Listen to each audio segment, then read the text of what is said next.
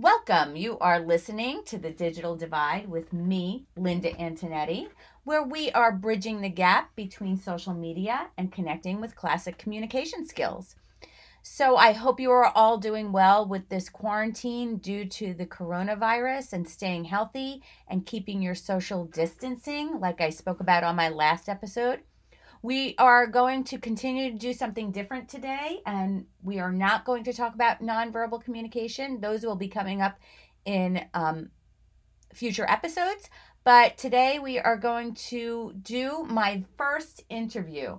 And since um, I am quarantined, who better to do my interview with than um, people I live with? So today, who I have with me is my husband, Ralph Antonetti.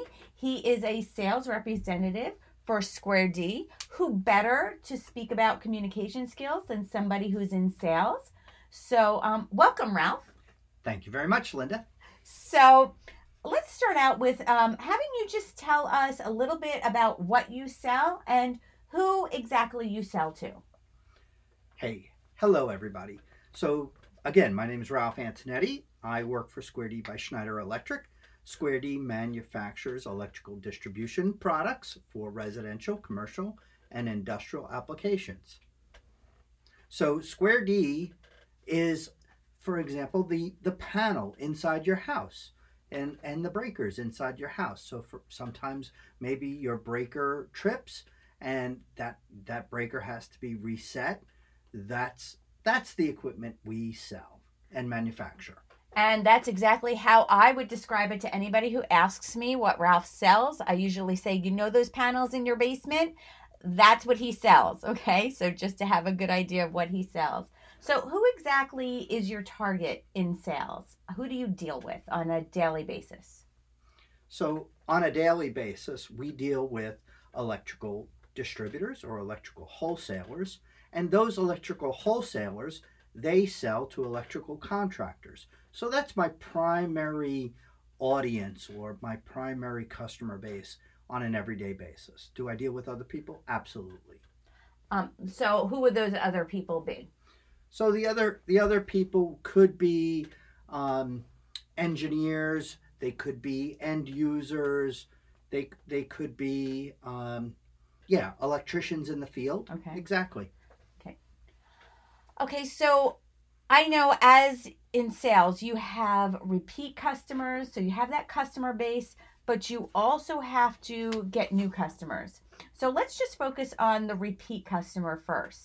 How do you important do you think it is how you communicate with your repeat customers to get them to come back to you or request you to work with them? How important is your communication style with them?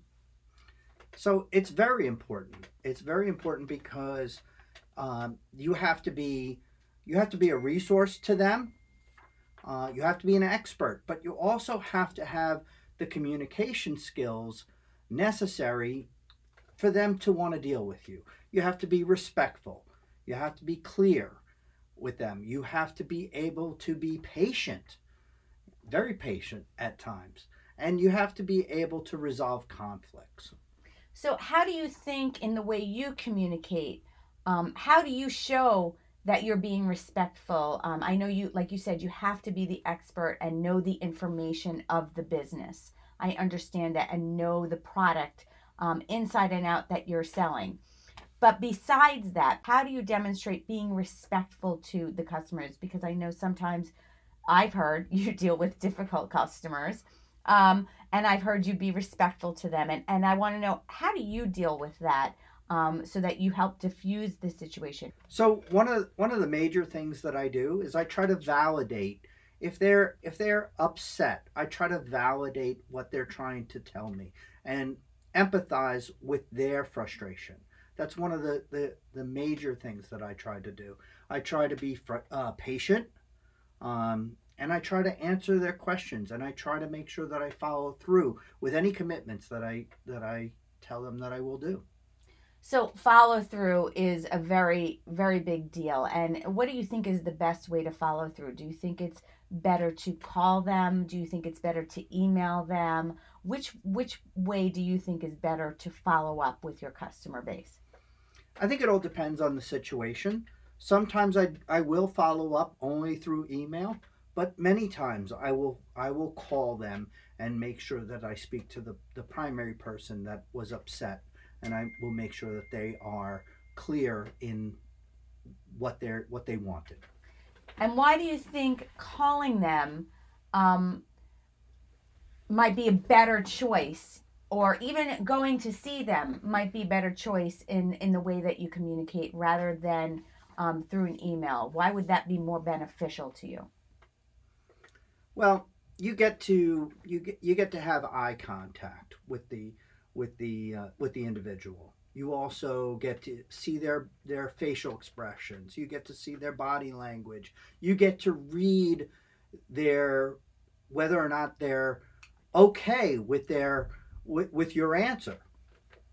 And then you can feed off of that. You can tell by that whether they're really understanding what you're saying and then you're able to have the opportunity to better clarify with them. Am I correct?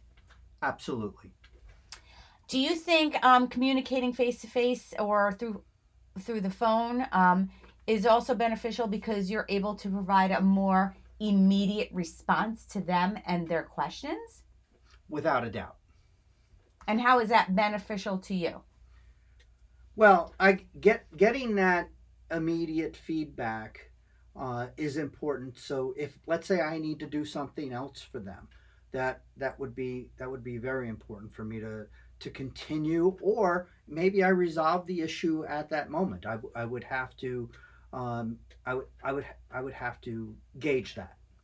So that face-to-face interaction or the phone conversation will allow, will actually be a time saver for you in that you're able to address a situation immediately rather than waiting for the back and forth between an email.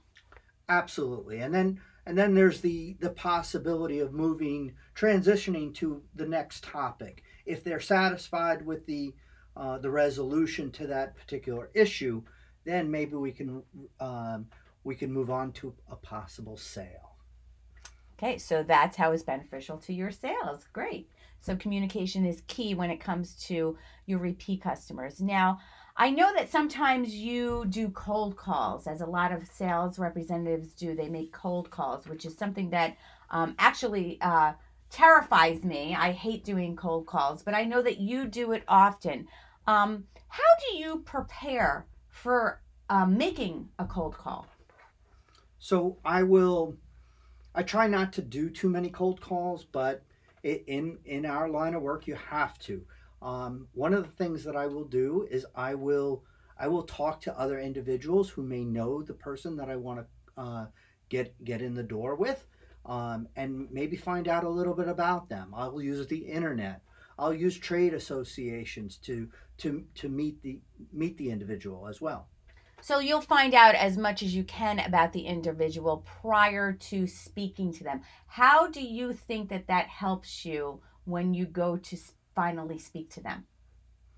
Well, it's it's all about uh, that person liking you. You know, that person needs to like you. Then that person needs to trust you. So you know, you want to be able to meet that person uh, with some common ground. You um, maybe knowing uh, the same people, um, having similar interests. So it certainly helps. And then uh, when you get to get past the trust that that leads to buying. And buying ends up um, leading to a relationship. So I, I what i hear you saying is that you do uh, some kind of research on the person getting getting some knowledge about the person prior to meeting to them meeting with them so that you can make some kind of connection with them right? So that you have some kind of common ground with them. Am i correct? Is that is that what what you're saying you do? Absolutely. How do you think that makes it easier for them when you have knowledge about them? Well, it makes them more comfortable. And that's that's really most important. And when somebody's more comfortable with you, um, and it actually helps you to um, maintain or gain rather than maintain gain a rapport with that person. Am I correct? Yes, gaining that trust uh, definitely leads to them purchasing um, equipment from you or leads to the sale. And then that sale then you develop a relationship with that person. And that's and then that's how you get those repeat customers. That's correct. So I- I take it you're saying that communication is a very integral part of your business.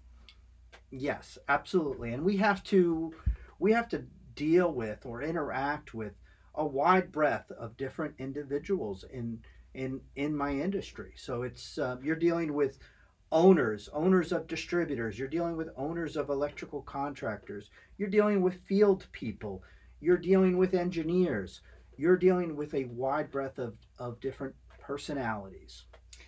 So, given that information, so many different personalities that you're dealing with, um, would you say that your communication style has to change according to who you're dealing with? Without a doubt, you have to change.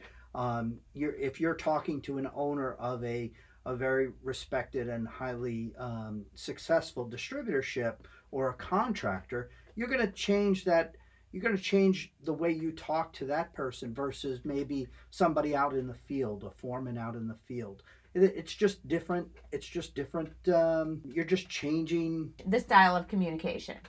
Okay. You're in other words, you're changing the way you speak, how you speak. And why do you do that? It it's it's connecting with individuals. It's what it, a term that you use. It's code switching.